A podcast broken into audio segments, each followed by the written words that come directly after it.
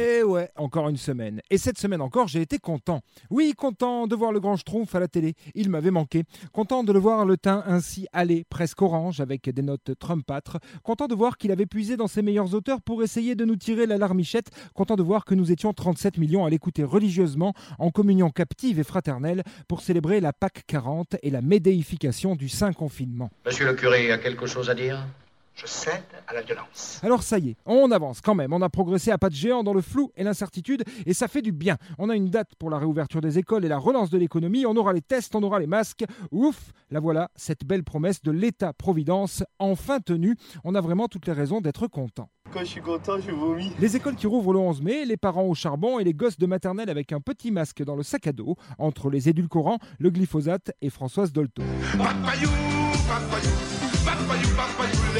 Reste plus qu'à glisser un compteur Gégère dans le cartable et ils feront les éclaireurs pour savoir si on peut sortir après les incendies de Tchernobyl. Non, je suis content, d'autant que s'il y a bien quelque chose que l'on ne peut pas enlever à nos dirigeants, ce sont leurs compétences et leur lucidité. Qui mieux que le plus salaud des fils de putain? Peut savoir ce qui se passe dans la tête des fils de pute Je vous rappelle que notre cher porte-parole du gouvernement nous expliquait il y a de cela quelques marathons Netflix que mettre un masque demandait des gestes techniques précis. Et soudain, nos petits marmots de 4 ans, toujours un doigt dans le nez, pourraient sans problème respecter la distanciation sociale sans se pleurer dans les bras, se postillonner au visage ou même se partager une choupa choups. Est-ce que par hasard, elle serait pas un peu con Sérieusement, si bête, la bien nommée me fait parfois regretter Ramayad. C'est vous dire, c'est vrai qu'avec Rama, je pouvais regarder une conférence de presse, il suffisait que je coupe le son.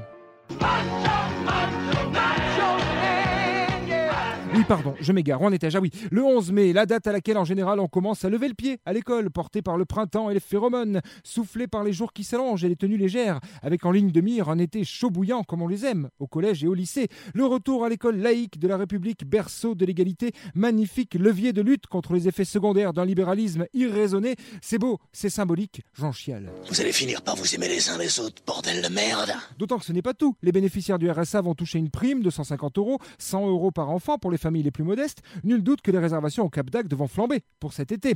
Avec les profs et les smicards au boulot et sous pression, les étudiants loin de leurs amphis, les soignants surbookés et les retraités confinés, j'avoue que c'est plutôt bien joué et que ça va être compliqué pour vivre ce printemps gaulois que beaucoup nous prophétisent. Difficile de savoir dans quel sens souffle le vent. C'est le vent qui nous parle. Qu'est-ce qu'il dit? Je ne sais pas.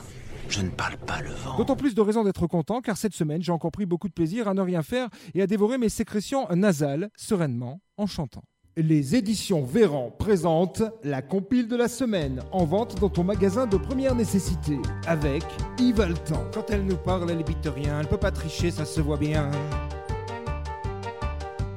La pauvre si bête. Crois que ses parents étaient devins parce que son prénom lui va bien. La pauvre si bête. La compile de la semaine avec Cola Bruni. Il y a quelqu'un qui m'a dit que tu sortais dehors. J'ai fait 17 alors. Tu sortais dehors. J'ai fait 17 alors.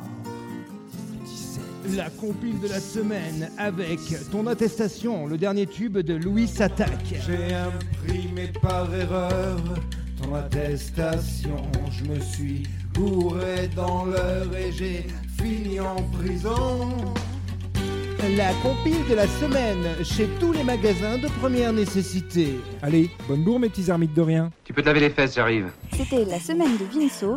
Il n'a encore pas fait grand chose. Hein.